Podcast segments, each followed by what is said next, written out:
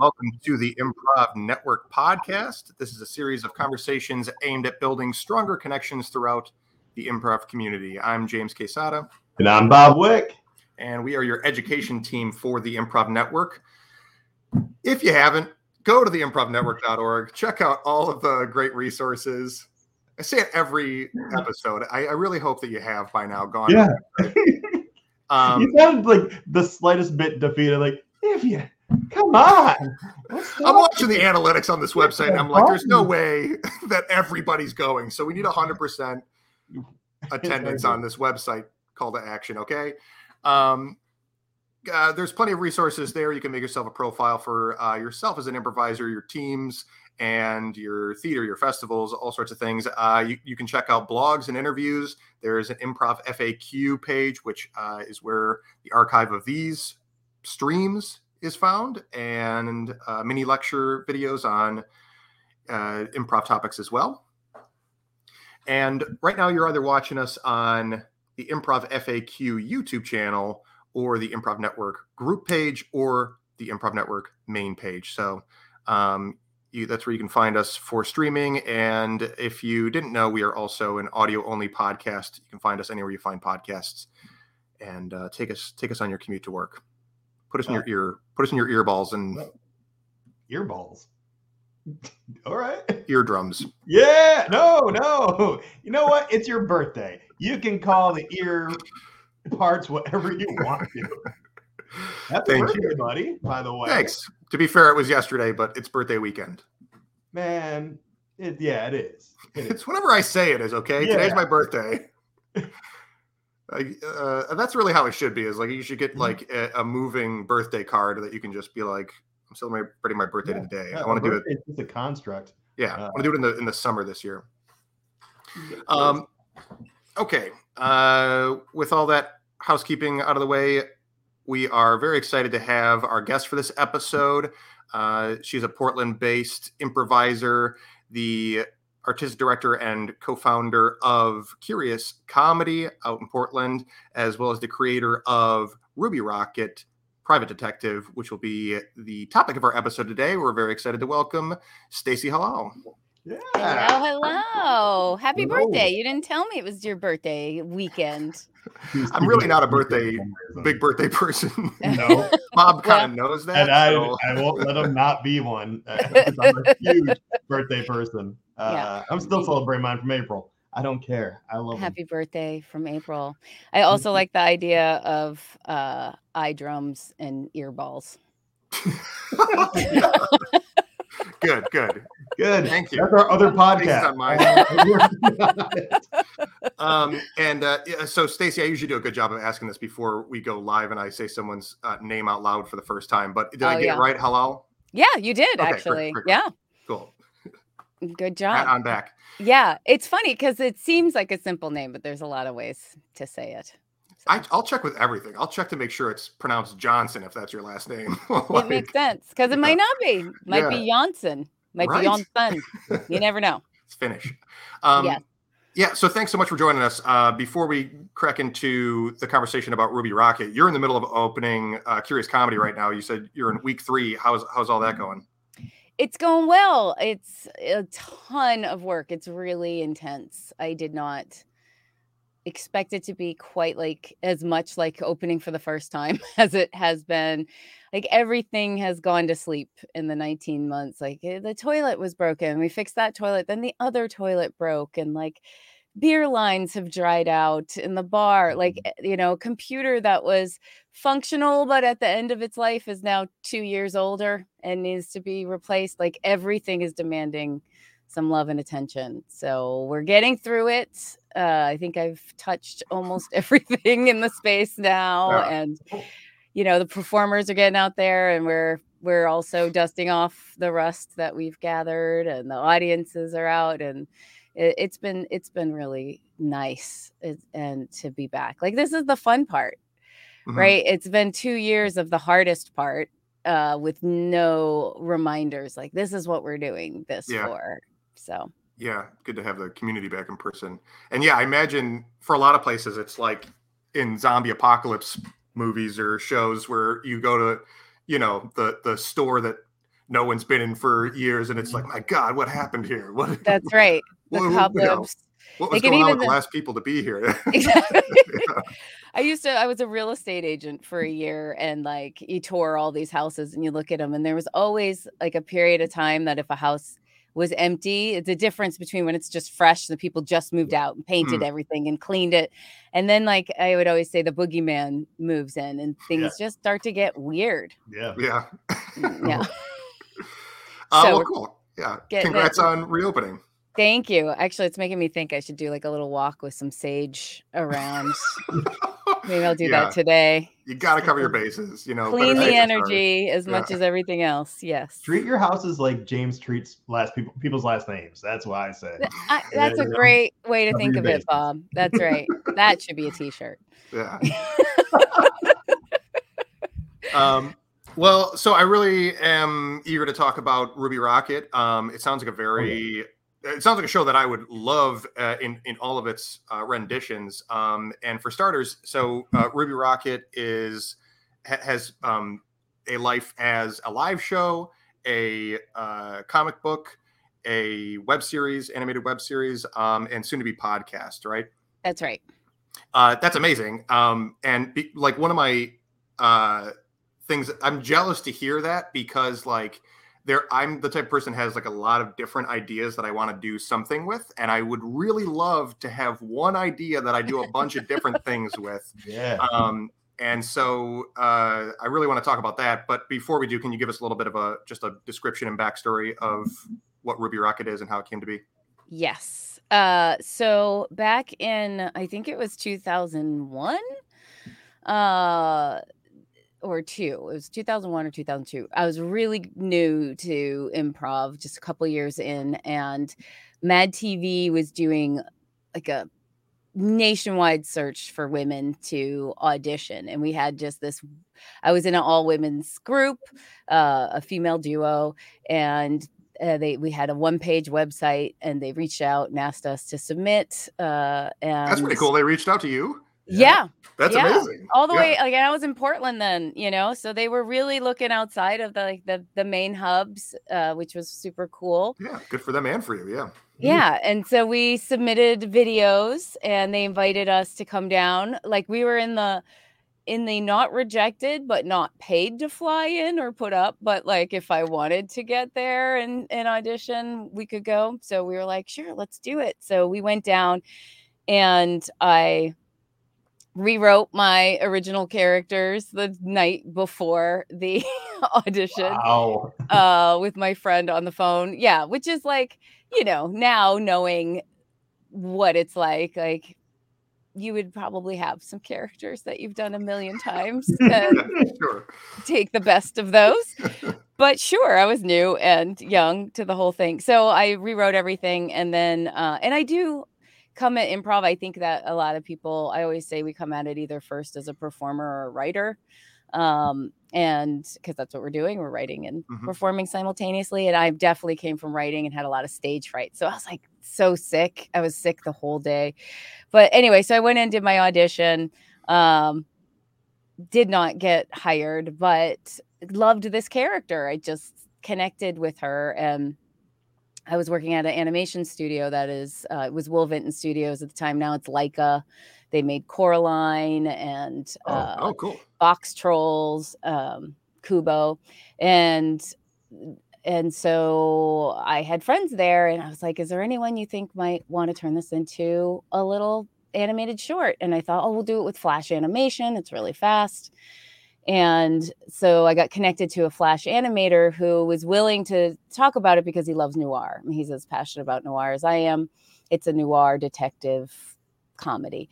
And he agreed to do it for free, but only if he could hand draw it in traditional animation because he did Flash for a living, but at his heart, he's a hand drawn animation guy. So Gotcha. yeah, we agreed. And uh, three years later, he produced a three minute video. We recorded the voice together. Like I had moved to Chicago during the course of it. Like a, A lot of stuff minute. happened.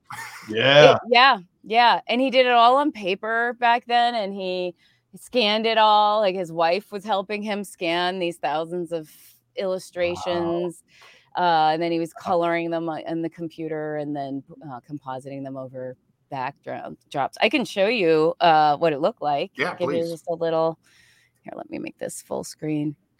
He's super talented, and and he's been my partner on Ruby ever since then. So here's just a little snippet. She drinks a lot. Ruby is a yeah. heavy drinker.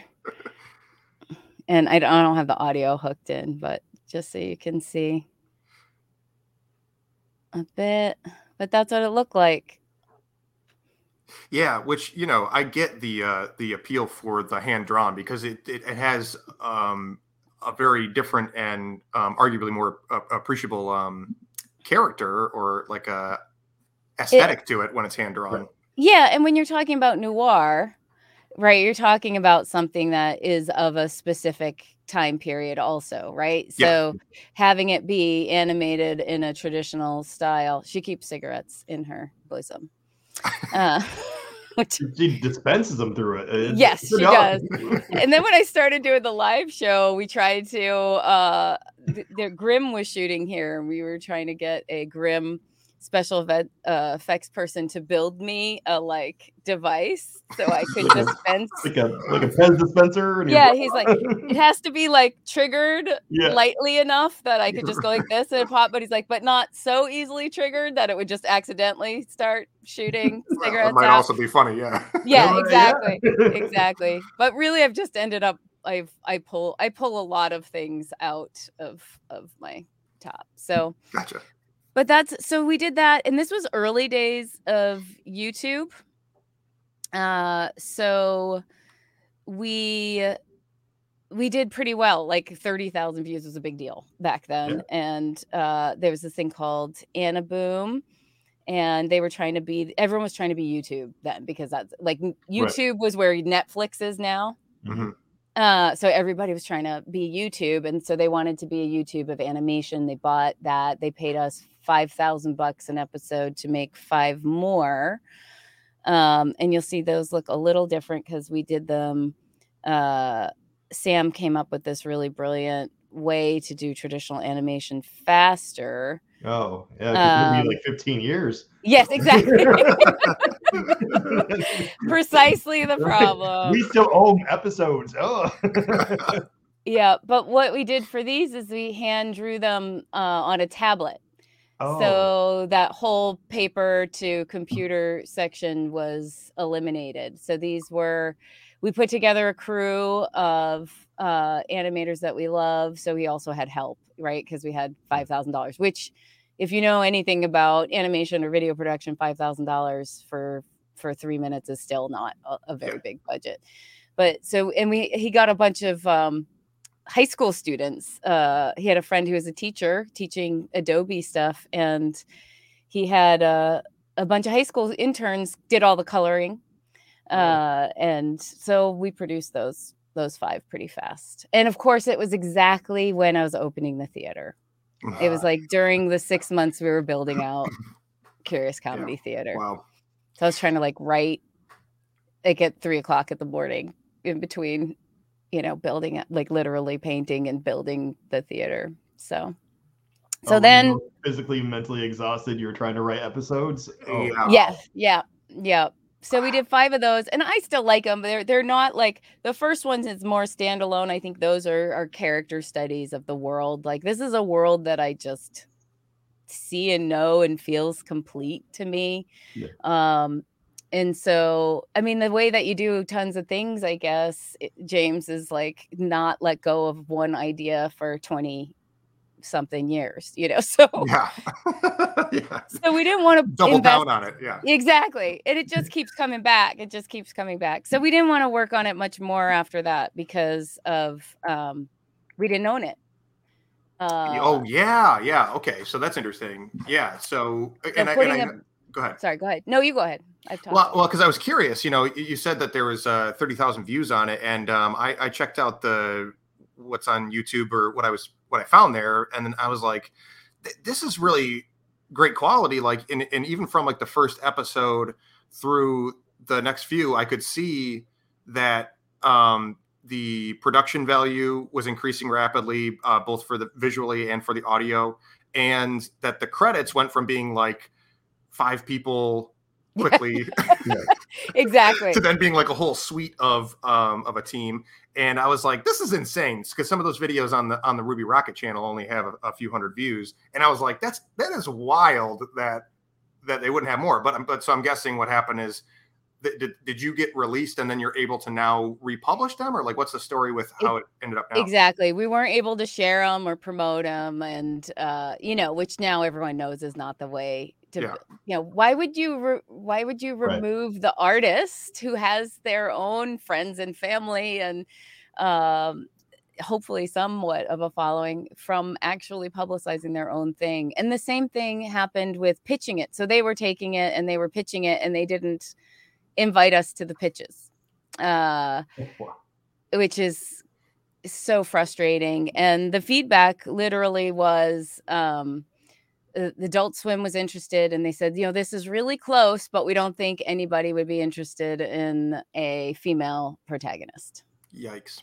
Yeah. So, I mean, this is 20 years ago, right? So, yeah. Yeah. even 10 years ago, uh, even yesterday things are still imbalanced yeah, yeah. but at the time it was like buffy the vampire slayer was huge right. like there was a big wave of of Xena, women leads yeah, yeah, yeah so uh, that was an unfortunate uh it was you know i think it was just ahead of its time like in terms of youtube and social media and in terms of um you know networks having any idea that people wanted to see anything other than white straight men stories. Um, so, so we just let it sit dormant until yeah, a couple years ago they they went out of business, and we had thank goodness put a clause in there that the ownership would revert back to us if they oh, wow. went out of business. Wow. So, but otherwise, it never would have ended. There wasn't like a, a final date on the contract or anything. Wow. No, I mean we were just two unknown creators, right? Yeah, they, yeah, it's understandable. So the other people who had a little, I think, I think had a little more um, uh, clout at the time had better deals than we did. But that was our first thing, so we did it. You know, and we didn't make any money on the sale, right? It was the the money on the sale was exactly the amount we spent on the production of the next five. So that's why we are just like, okay, we're not going to invest anything more for free into a thing we don't own but then I saw Rebecca Northan's Blind Date. Have you have either of you heard of it or seen it? I've heard of it, have not seen it. No, I haven't seen it either. That she is somebody you should definitely talk to. I mean, Would she has to, a, yeah. A, million great shows. She's uh, from Canada, an incredible artist who's been creating super innovative shows for a really long time. Uh, Loose Moose, like early member Loose Moose uh, in Calgary. So she does this show Blind Date where she uh the premise is and it's clown so she has like a little cute clown nose on and this hmm. red dress and she's sitting at a table and there's a little like french restaurant kind of um, tablecloth and the the premise is that her character mimi has been stood up for a date and she asks if there's anyone who wants to take that person's place and they pull someone from the audience and they did some pre-screening uh, to see who would be up for it uh, obviously but they pull somebody out from the audience and she has a 90 minute show with an audience member. Wow. That's amazing. Yeah that's it's, brave i love it it's really great. It has like some real structure points throughout, but I've seen it a couple of times and I've seen it with a couple different Mimis because now she's expanded it. Uh, she's toured it all over, and there are a few different people who can play that lead now. Uh, we had been in talks right before the pandemic. I was going to train to do it in Atlanta, and then everything got canceled. So I hope I get to do it sometime. And I didn't really know her well. I had just met her once, and I saw the show, and I wrote her this message like, "If you ever want anyone like she didn't know me and she was like well i really appreciate your moxie but that's my jam i just love playing with strangers so it started as a so then i was like all right i'm going to do ruby rocket inspired by that but all the other players were from the audience i'd pick three people i'd put them to the table to the side and one would be the client uh, one would be the cop uh, who's slash love interest and then one would be the bad guy even though the bad guy wasn't necessarily the one who ultimately was guilty. Gotcha. Mm. So but I did that that like 50 three, times. Three strangers. That's that is a lot to yeah manage. And so there's no there's no other like ensemble or, or like you know bit players that that pop in throughout the show. No, she does in hers. She oh, has oh, okay. some really fantastic backup. Uh, and I think especially because of like her content is very in, much more intimate. So having right. some backup also uh, helps. And her show's like 90 minutes, I think, with it's two acts. Uh, but yeah, so for Ruby, no, I'm just sending them back and forth through the monologues. So the noir trope of the detective delivering monologues, kind of how I can direct from the inside and sent people back and forth. So I toured that uh, a couple Canadian fringe festivals. I did about 50 times. Okay. And then I was like, this would be really fun with improvisers. yeah okay, so so you de- you did develop it into an ensemble show. I did, and it's actually, but it's still rotating. It's a rotating ensemble. So gotcha. we we do have a home base that it, that eventually was um, a, a, core that rehearsed together, uh, but we always have guests and stuff. So there's always a, a, a moving part and and so in the 50 show run of doing it with audience members yeah part of the reason it is part of the reason that you're like i want to try this with with other improvisers is because i imagine it's exhausting to do it with the um uh with again it amazes me that you would mm-hmm. in, even internally direct three strangers from the audience in a, a genre show. I really only had one that got out of control. Okay and I imagine a lot of the time you also get like uh, students of improv and people who are interested in being on stage to yes. Either, and even if it's authentically like you know unplanned and randomly selected or whatever, yeah. it's probably people who who know something about what they're doing or want to be doing. The only time I really had a hard time was an improviser who was really just not listening and just so excited to be on stage that that she just took over. And that's when i learned that it's noir and i have the power to kill any character that i ah. want at any time. Like obviously there's always you know some kind right. of murder incident but i had never used it as part of my uh, arsenal until even after that. I didn't even think of it in the moment. It was after no. that i was like damn it. And so uh, you know, it would be harder. to have yes stand your bullet, so that yeah. could have been real weird. it's true. It's true. She took. I have whiskey that I drink. She took and poured it out all over the stage, like oh, at a fringe festival where they have 15 minutes to turn over the space. You know, the techs. It was just disrespectful to the space and the technicians and right. the stage managers and stuff. But mostly it was really, really fun. But yes, there's a different way you improvise when you're having to take care of um uh, the uh, audience members uh, uh, that I just which I really enjoy, but I was like, how would this be with with somebody who's really going to take this on and that I can rest and just enjoy watching them bring their improv yeah. skills and training. And now I've gotten to do it with like some of my biggest heroes in the whole world. Uh, which is amazing. I've done it with uh, Susan Messing, Stephanie mm-hmm. Weir, Bob Dassie, um, uh, Ron Lynch. Uh, so that's been really such a treat. Yeah, like that's dream, amazing. Dream come true. And is that part of the programming that you're bringing back with uh, reopening Curious, or um, is it something you put on the shelf for now? I just haven't. I do. I'll find a spot for it. I just haven't yet. I'm just trying to get everybody else settled and situated, and then figure yeah. out where it fits in. It also has this technical, let me show you. We do this um my boyfriend, a big reason we met online and I actually was like, "Oh, I've been looking for some visuals." And he was a he's a visual artist like with projections and I don't know how to make this full screen, so we're just going to look at it not full screen. But he, uh, and then we started. but six months later, like we were a couple and doing shows in Edmonton. But so we do these visuals where he projects in the background. Oh, yeah, yeah. Um, and the it, it's either noir images like that yeah. or like this. It's kind of a jumbotron. So that's me and Bob Dassie, probably my favorite hero of improv of all time, like my biggest teacher.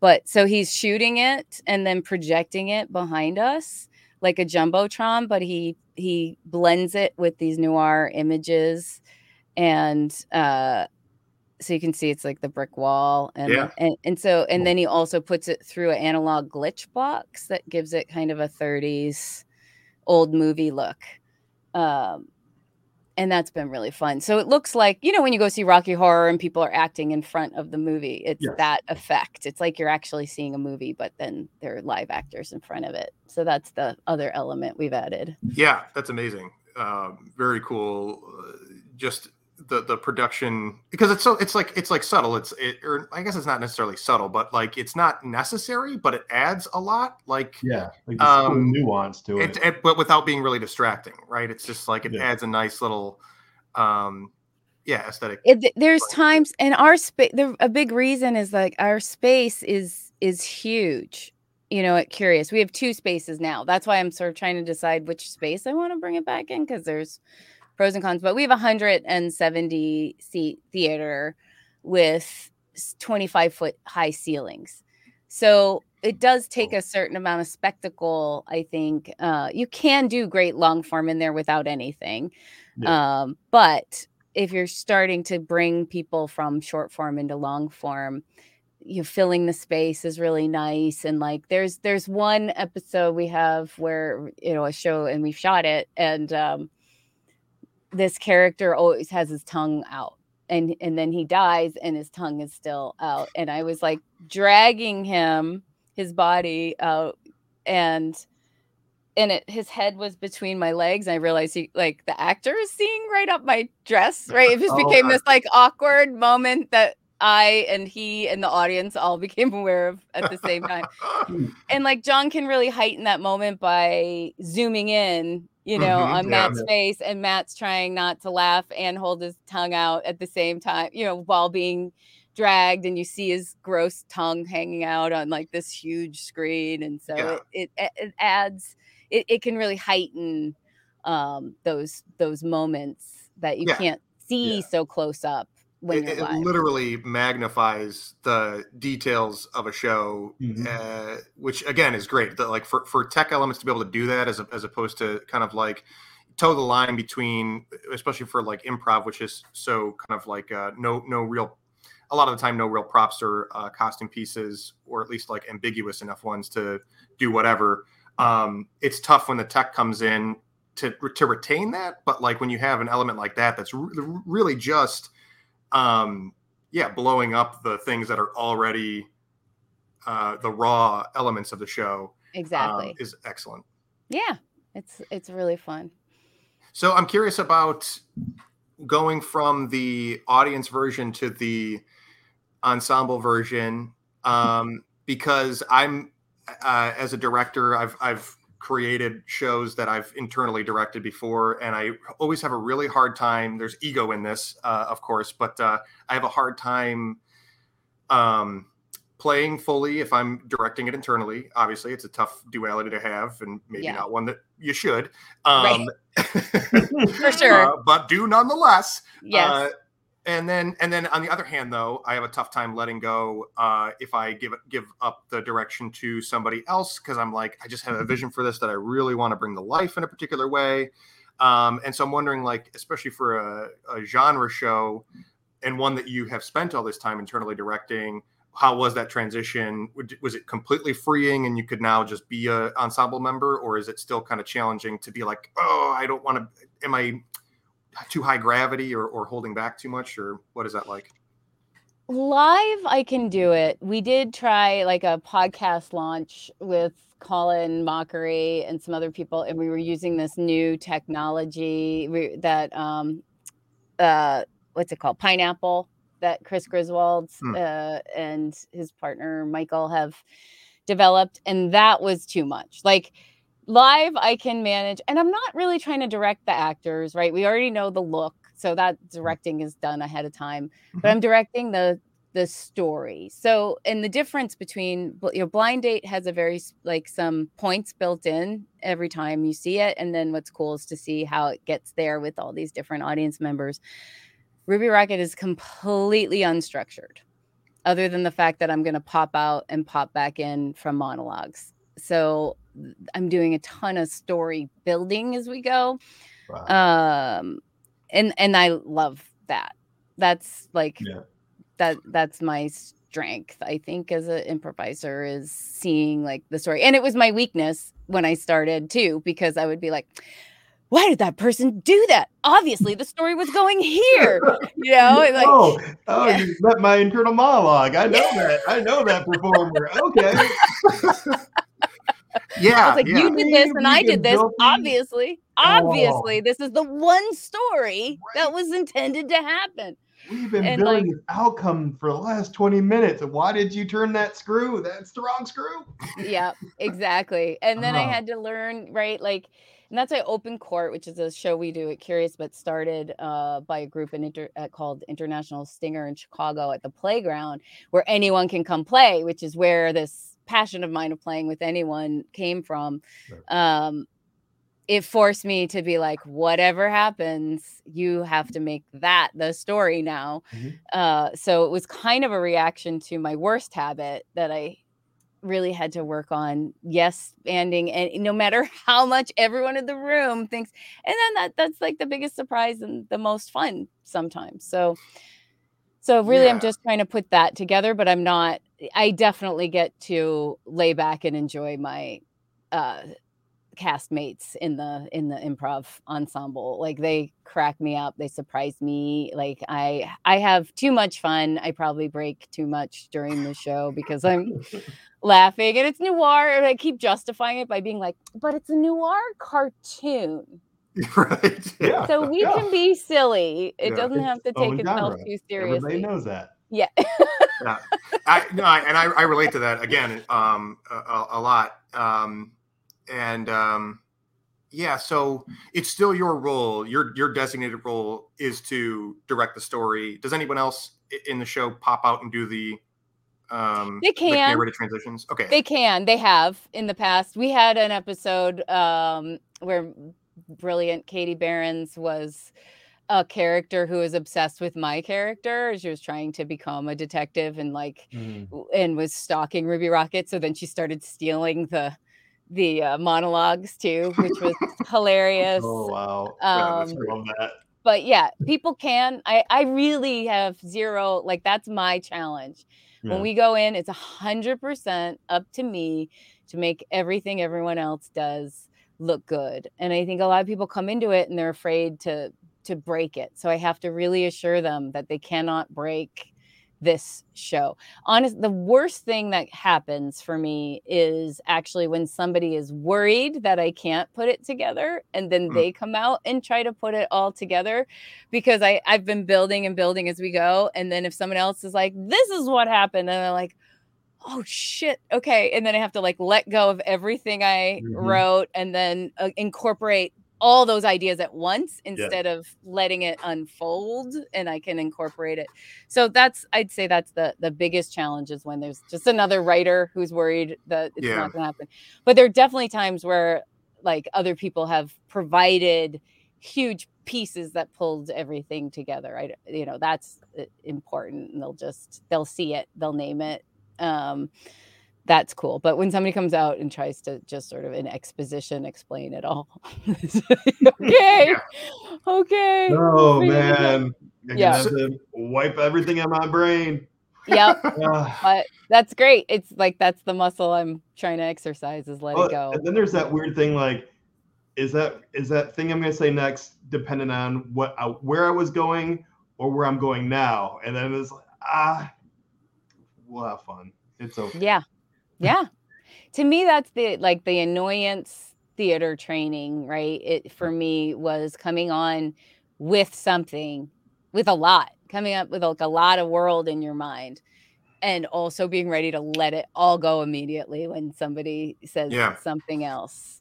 What are, is there? Is there advice that you give to people who struggle with that? Because it's like uh, sometimes it's something that you kind of want to a, habit that you want to curb from yourself or students or whatever it is. Um, like you said early on it can really get in your way to be in that writer's mindset. Um, and you know you need to learn to let go uh, uh, to, to, some degree or entirely.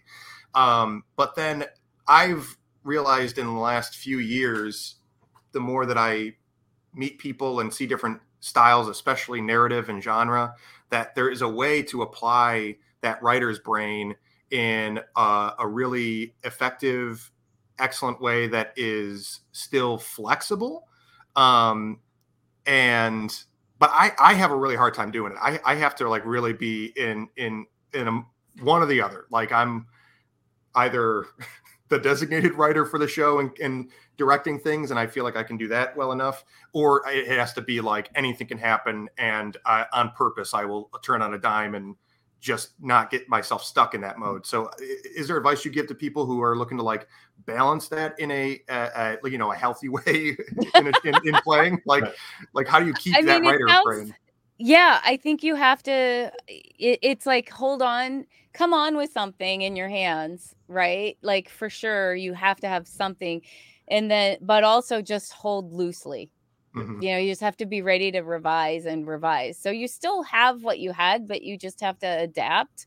So uh, when I went to Chicago, I studied at at Comedy Sports Annoyance IO and Second City. And I and I feel like um when I teach, I talk a lot about how I think comedy sports is about taking care or in short form in general, theater sports kind of taking care of the audience 1st mm-hmm. Uh and IO was about taking care of your scene partner first, and annoyance is about taking care of yourself first. And so those are the three balls we're trying to juggle every time we're on stage. So to me, like that writer's brain is taking care of yourself and being willing to let it go at any point is is my io sort of brain so i think cross training is super important yeah, uh, and then you can practice those skills uh, all the way across. Because you know and they they each were grew up kind of in reaction to each other a bit uh-huh. or at least annoyance and io did like at its worst io is two people getting on stage and being like yeah, I'm gonna support the shit out of you. Yeah, yeah I'm gonna right. support the shit out of you. okay. You okay. Yeah, yeah. who's got something? Yeah. exactly. And then at, at its worst, annoyance is like, I'm a cowboy. I'm an astronaut. And like we don't give a fuck that we're yeah, totally yeah. different worlds together. Yeah. And, story. Yes. Yeah. At its worst, the annoyance is it worked. yeah. Yeah. It worked. Uh, uh, but yeah, so I mean, I just think it's it's it's practice. I feel like it's like trying to drive. When you first drive, you're like, okay, foot on gas, foot on mm-hmm. brake, foot on this. Look, this check this mirror, check side mirror. Mm-hmm. So I think just like you're like writer's brain you know, take right. care of the story, take care of my scene partner. Is the audience paying attention or are we just having fun? Like all of those checks. But eventually, if you know that you have to tend to all of those, it starts to become more uh, natural, I guess, over time. Yeah, I think I don't know if that's helpful. It extremely, yeah. I, I think that oh, cross. Absolutely. I think you're right. Uh cross training is exactly uh, the thing to benefit you. There is to really flex all of those um, styles and and modes enough to where you can access them as needed. I saw in your backdrop you have a question about short form, long form.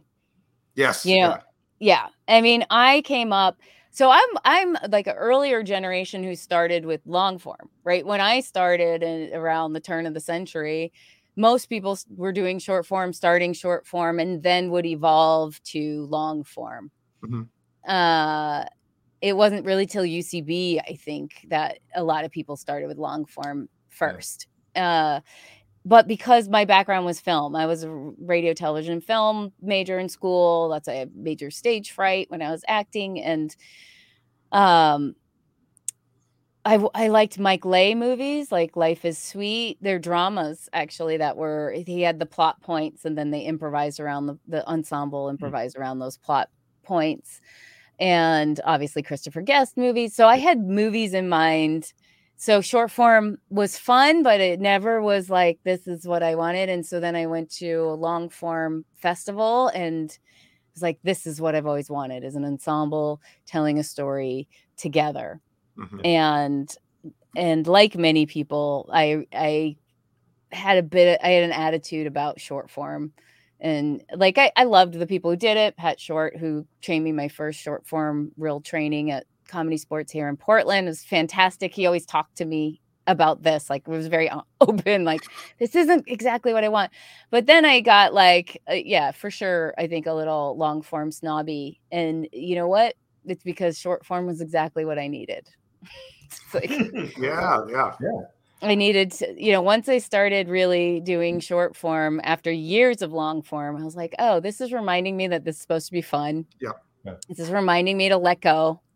This is reminding me to take care of the audience. This is reminding me to, this is helping me remove my filter and my judgment. Uh, so that that has been a big part of helping me facilitate the letting go and the, the having fun part is complementing my long form with short form. That's so cool. Uh, quick question. Um, so with your character, with the stories you're telling, when you each show is it a brand new slate or do you bring back content from previous shows? So does this character have a history that you you may reference and sorry if you weren't at the last show, but this is something that happened. This is a character that's evolving. Uh, because I've done shows like this before where you know you have characters come back, and it's always been a big debate. Like, well, you know, not every uh, audience member is going to see every show, but I don't care if you have a character that has a history. Why not reference it? You know, it shouldn't be a major plot point, but it could be a reference. It's a great question. And yes, I try to make it so nobody who's there would feel right. left out. There's if you went to all of them, there's repetition. Yeah. Um certain characters get introduced in a certain way. Uh, so like usually, and not every, and there is no hard and fast part of the cartoon get out of jail free card is that also like Kenny dies in every South Park, right? Yeah, yeah, yeah. So there's times Rick's been the bad guy. He's my love interest in the cop. Rick is the only hard and fast returning character. Um, and he's not in every show necessarily either, but he's he's always brought up to the cast ahead of time that and there's like a hat for him and stuff. But um but there is a canon that is growing that that I love. There's an episode uh where she fall where Ruby falls in love with one of the with her client and gets a tattoo in in honor of her and I can't even remember it now though. I have to look it up. It's something like she Laura Sams is in one of the cast members of the regular ongoing show here at Portland is so funny and her character was speaking in a lot of idioms like every day is a glorious day or you know something to mm-hmm. that effect and then spoiler alert she dies and and uh and so in her honor Ruby gets a tattoo. So in my mind forever Ruby has that tattoo. Whether you're watching a story that happened pre or post that tattoo is up you know to me i'm always in a bar ruby is in a bar talking to someone and the what you watch is the flashback of the story. Gotcha. So they don't need to go in sequential order. Oh yeah. cool. Yeah that is that, that is a really interesting uh framing to have for it that yeah. you don't ever explicitly set up for the audience no or? i didn't realize i've never made that overt till right now Yeah, that's You're welcome, audience. Because I do in, in I do this opening where I usually pick on an audience member because I can't help but play with audience members. So I, sure. I get their name and I flirt with them, and then I tell them I'll tell them a story, and if they like it, I'll buy them a you know they have to buy me a whiskey, and if they eh, you know whiskey and a dance, and then if they don't like it, then they get a dance and a whiskey. That's the the premise so I get, I get a dance and a whiskey. Yeah, yeah. Either way, yeah, good. that's that's the premise in my mind. Um, and then so with the podcast, I know you said you tried it. Uh, you did like a test run of it and weren't uh, completely happy with with the format. Is there a new? No, no, I I am. I'm just not done editing it. That's oh, oh all. Oh, gotcha. It, just I'm obsessing about the editing of it. So there's one that I wrote, and that's the comic book was mm-hmm. drawn out of the one that was actually written and cast. And uh, Chris Fairbanks is the voice on it, and he's just one of the funniest human beings alive. There's a bunch of like uh, Ron Lynch, Chris Fairbanks, Karen Kilgariff. I think they're stand-ups who have an improv spine, uh, mm-hmm. and they're very improvisational in everything they do. And so we've had a nice relationship with them at the theater and they've come up and done some stuff with us and at different times but like chris and karen know each other and ron and chris, you know they they all spend time together. But um why did i bring that up uh, well, I was asking you about oh, the podcast. Oh, you're, you're still editing. The, yeah, so I got to edit that one. Uh, but the comic book's been drawn and released since the since we recorded it, and then we have a bunch that are live, the live episodes. We have about twenty four of them. Wow! So we're just mixing the audio, and there's things again to keep in mind when you know it's going to be a podcast. So if someone's doing something really physical, sometimes I'll try to, without it sounding weird to the audience, make sure that I comment on it in a way that mm-hmm. a listener will know why people are screaming, laughing so loud.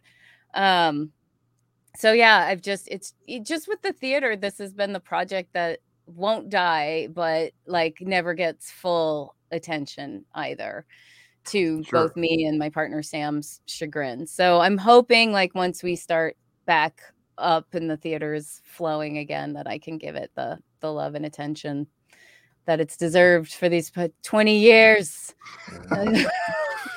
yeah. Know, you just get the toilet to flush, we'll be good. You know. I mean, the thing is, you start right, exactly, exactly. But you like start a theater because you're like, I just want to have an improv life. But yeah. your improv life is still there's always going to be that side where you're fixing a toilet and mm-hmm. fixing a broken window or yeah, yeah, yeah. So, um I don't think I mentioned this at the top, but uh, we do a sub category of episodes, which would be uh, this would be included under that umbrella, which is called a show and tell. And a lot of the time, it's um, shows that have had a run and have ended. And generally, the last thing that we ask is like, if you had to start it all over again today, um, what would you do differently? What would you definitely keep the same that you're really happy with? Um, and I know we've touched on a little bit of that with uh, like the deal with the animation company and everything, but like right. if you did um, have a fresh start with Ruby as uh, a franchise, uh, what would you do the same and differently? Hmm, that's a great question. I'm one of the things I'm most curious about is is whether whether uh, you would like it to be like what whether you would start with one of these types first um, and build the rest around it? Or you know would you still start with it as a animated pilot or, or like a sketch mad tv style uh, show? Or i think i think i would it, it's more of like a general life decision than necessarily the show but mm-hmm. i think i would i'm trying to decide if this is even feasible since the theater is my job, right? Mm-hmm. But I probably would have focused more on it and made more time sooner. Yeah. And like believed in it more. But that's also hard to say because like 20 years ago you couldn't access an audience like right. you can now. Yeah, still yeah. true. Yeah, yeah.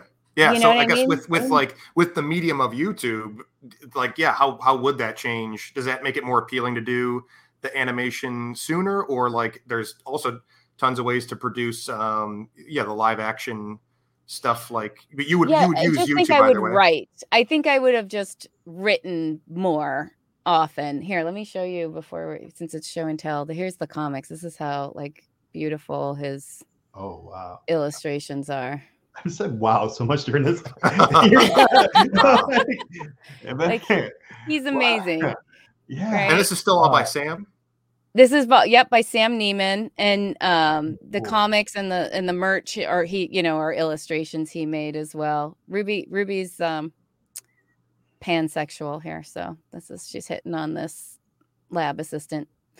But yeah, uh i mean it's just gorgeous his art is yeah. unbelievable so i think i would have made more time just to to write scripts and eh, you know i've developed my preferred way which is like i like to brainstorm with people mm-hmm. a bunch of episodes then write a script then cast it have the actors improvise from that script and then set the script and then either you know shoot it either live or have Sam do the comics. Like I just wish I had 20 ruby scripts done. Mm. I think that's I would focus just I just would have given it more space and time sure. if I could. Currently, how much time do you give it like per episode? I mean, honestly, right now I have not been able to do anything on it and sam's like mm. waiting for a script you know not patiently waiting well, for a script for the next comic book you have walls to paint yeah and yeah. like the pandemic was like you know oh great Th- this is why i tried to release it then because i was like great we're all stuck at home we're gonna do it and it was like oh no i'm just chasing funds every day to keep the theater alive mm. and also you know, exhausted from trauma, right? So it just wasn't the productive time that I had hoped it would be. But that's my goal is to make space for it now. But honestly, it's hard to say because anything I think that I would do differently, I don't know that I would have learned what I've learned along the way. Yeah. About what, the story, about, the characters, yeah. about creative process. Yeah, and I think that uh, that's what I love about doing the show and tell episodes is is that like there's so many things that uh, I know that I don't always like sit and process that I've learned or taken from a show, and until suddenly I'm I'm doing something in a certain way with my next project, and I'm like, how did I get into that habit? You know, for better or worse. But there's but uh, you, you, you take away things that that we don't always take time to like sit and appreciate where it came from out of each process are there things that you would definitely do the same um, if you you know obviously you and sam make a, a, great team obviously so i'm sure you'd still have uh, that that combo on board. Um, Absolutely. would you would you approach the production of it any differently? Or sorry are there things about the production you would keep the same for sure yeah if i could do it sooner i would that's the that's the process is uh you know i would use that process i described and i developed that from other projects that we've done we you know when audible was hiring everybody to try to create content for them that was super consuming for like two years and didn't result in in anything that anyone can see or hear but mm-hmm. it helped me a lot learn how to write as an ensemble. I mean, I feel like it's all leading back to where I started an ensemble creating um, a story that's like written through ensemble improvisation based on a structure. Um, so even the things that have distracted me from Ruby or come, come have come back to it. Um, but yeah, I wish I had known that path sooner. Like I yeah. tried to shoot a film that was entirely improvised based on a thing but like you can't do all the improv in front of the camera because you're paying people a lot of money to stand there oh, and yeah. shoot a thousand yeah so like that's when i learned like oh you got to do that part in rehearsals then you mm-hmm. lock it down a lot like the second city main stage yeah. process right you you have your structure you get your actors to embody those characters to bring their own language to it to surprise you and and and deepen and and heighten the comedy of what you're doing and then you edit that down and yeah. edit it down and edit it down and then get more and edit down then you keep the best and you make something brilliant I, I suppose I want to tack on a little a little bit of a of a of a tangent question on that because um, I, I really am curious about the that like medium of um, re-improvising, right? Uh, yeah. I mm-hmm. feel like, and I know that that's something that that is in the Second City process, and uh, where Bob and I are uh, mutually from is uh, Detroit. I'm out in New York now, um, but but still, uh, the, the, Detroit community is is uh, largely Second City influenced um, oh. at, at, its origins. But what I what I noticed at some point was like that there seems to be entirely improvised stuff, and then um, a lot of the stuff that gets like written in my experience is like sketches are like written written or like you know uh, one hour shows are written and like tightly written. And i came across the idea in maybe a book at some point of like re-improvising as the way of developing material. And i was like i feel like i don't see that a ton. But it sounds like you use it like as your as your main process is re-improvising.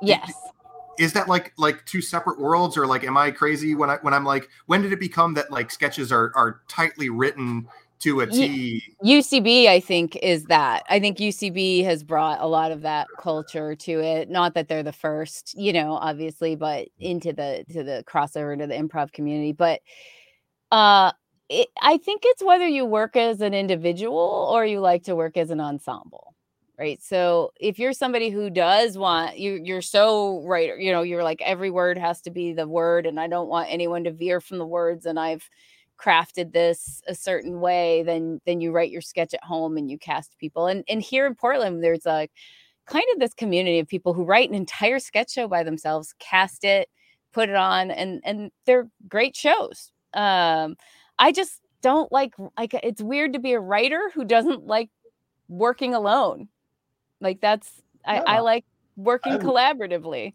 I do because I, I I'm with you. I'm totally because I like being across the room. Like here's a line, and we both smile at it. Like okay, yeah. yes, it's in, it's in. Uh, that's my editor. It, um, exactly and that's and i also am an editor i was a video editor for years that was my first job out of college and um i think that's my probably my greatest strength is like editing shit down and and I like things to be really efficient storytelling. And improv is usually not because we spend a lot of time trying to find it.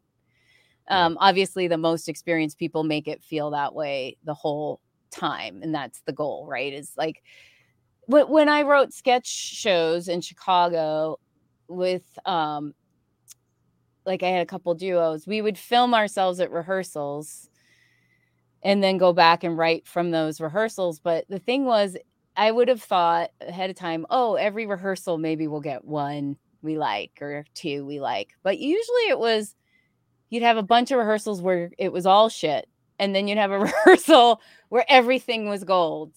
Yeah. It was like that day we were just tuned into each other. We were listening. We were, we were just firing on all cylinders. And that day we just transcribed what came out and did a tiny bit of editing. Like that's, but it's all about quantity. We had to do those other rehearsals to get to that yeah. rehearsal. Um, but speaking of Detroit, I, I mm-hmm. don't want to let that. I mean, my another huge list of my favorites are out of Detroit: Mary Beth Monroe, yeah. Jaime Moyer, um, uh, Tim Robinson, Sam uh, Richardson, Detroiters. Like yeah. They're just so great. I just I have a big heart for all the whole Detroit community. So yeah, that's so awesome to hear. And uh, yeah, we, we love to wave the banner for Detroit when we can. So it's uh, and I know a lot of those people are West Coast uh, now, so I'm sure that there's been. Uh, but I'm they're sure that... tight with each other still. Exactly. Yeah, yeah. Like they really came up together and made each other great. We had um uh Jaime Moyer and uh, Mark. Why am I blanking on uh, Evan Jackson? Yes, Mark Evan Jackson on our fundraiser at the beginning of this year, and I it was my dream to play with Mark Evan Jackson uh, and Mary Beth and Jaime had come up here. They were they're in a Ruby Rocket. Um, oh yeah, yeah. Yeah, unbelievable. Oh my god, it's so fun. Like it's just Jaime is so talk about somebody like I had to just let go and like yeah. let Jaime run the show and like I was still putting the story together, but like eh, the the pieces. But she was mm-hmm. just so funny, and she and Mary Beth are so great together. But what I love is Mark Evan Jackson, so dry, mm-hmm. right?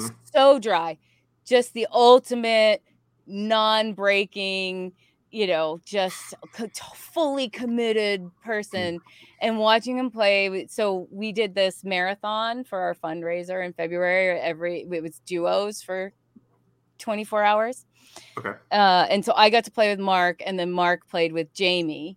And Jaime, was that the LaRonde? Uh, yeah. Yeah. Okay. Okay. Yeah. Yeah. yeah. So, so yeah. sorry, but 24 hour like like chain of of uh, paired actors. Exactly. Yeah. Yep. From all over the world, which was uh, crazy because I forgot about how confusing time zones can be. Oh yeah. so thank goodness, like some people were coming early because some people were totally you know, yeah. miscalculating. But actually, it went the other way. So Jaime went with Mark, and then I got to play with Mark, which was hard to play with Mark after he just got to play with Jaime. Sure. Uh, so, but the best thing was seeing Jaime make him break. Yeah. Like, and you know oh. that he is that like good at being that straight because he's had to play with Jaime Moyer for all these years. and Mhm. try like his goal is to keep a straight face and not let her break him and her goal is like oh i'm gonna get you Oh. and they're so incredible You you can't mess with her stage presence. It's it's too big. oh Even over Zoom, I don't know how she does it. like wow. yeah she had this whole like frame set up and she Yeah. had props like that she was she was making lists like it was just i mean yeah it was like she was being filmed for a scene in a show that had been Mhm. all planned out that that's the power of like that level of of improv and they keep getting like all these people stephanie weir uh, and bob like that chicago rich talarico like Mhm. they're kind of another cluster that that i really admire and they keep getting better Yeah.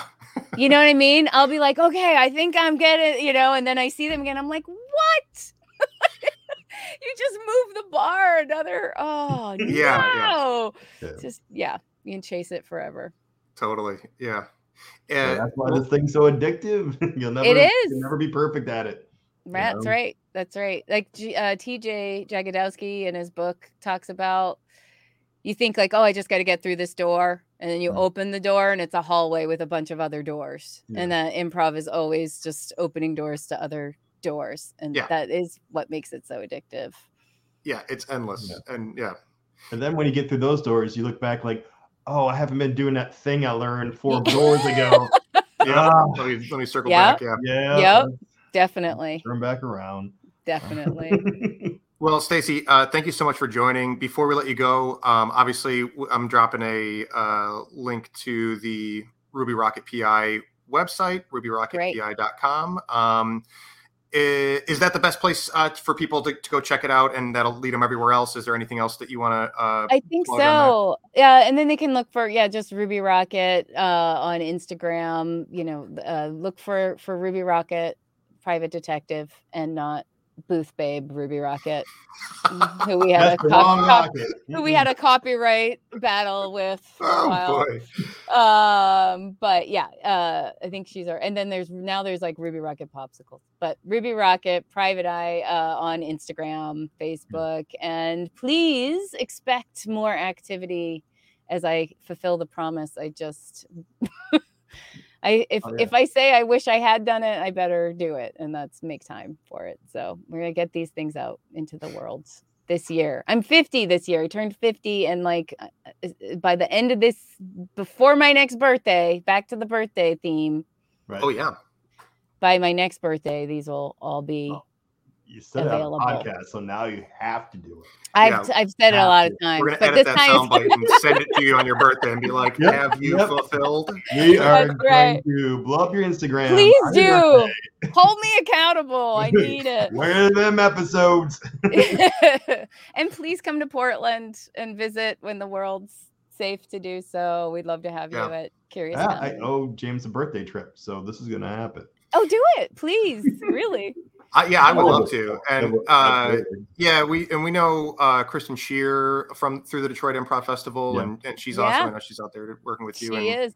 yeah. She's awesome. She's been here now pretty long time now. We're like going Yeah. on four, three, four years. And uh and Elise Rodriguez just came up from Florida Studio Theater and originally from Miami. And she's running our uh she's becoming our new business manager. And this is part of me trying to make that space to Yeah. focus Yeah. on my own stuff and not be doing a million jobs. So yeah, it's a great, great community. Everybody we've ever met through uh, Portland has been amazing. So yeah, we would love to eventually make our way out there and um, uh, hang out with you on your side of town. Please do. And I gotta get to Detroit. Yes, please. please, please. We'll swap trips. Yeah. Before, everyone's got to make these trips before our next birthday. That's That's Once right. said it out loud, it's got to happen. Okay. All right, all Bob. going on the Yours, yours is in April. Mine's in March. You're Mhm. April what? 10th. Okay, and I'm I'm March 26th. So, Okay. so we'll split the difference. By April 1st, we'll have visited each other, Mhm. and I- Ruby Rocket will be out. By I, April I, I 1st. personally, I have 364 days to, to pull this off. So oh, I see. It's Yeah. all okay. might not be All able right. to join for. All right. Fair enough. So by my birthday, the Ruby Rockets will be out. Mhm. okay. By each of your birthdays, We'll by April 10th Portland. and October, 16th. 16th. Okay. I'm right. I'm writing it down. All right, awesome. Uh, thanks again, Stacey. Um, and thanks everyone for joining. Um, remember to go to the improvnetwork.org and check out all the resources we have to offer. Until next time, uh, thanks for joining. We'll catch you next time on the Improv Network podcast. Bye. My thank you.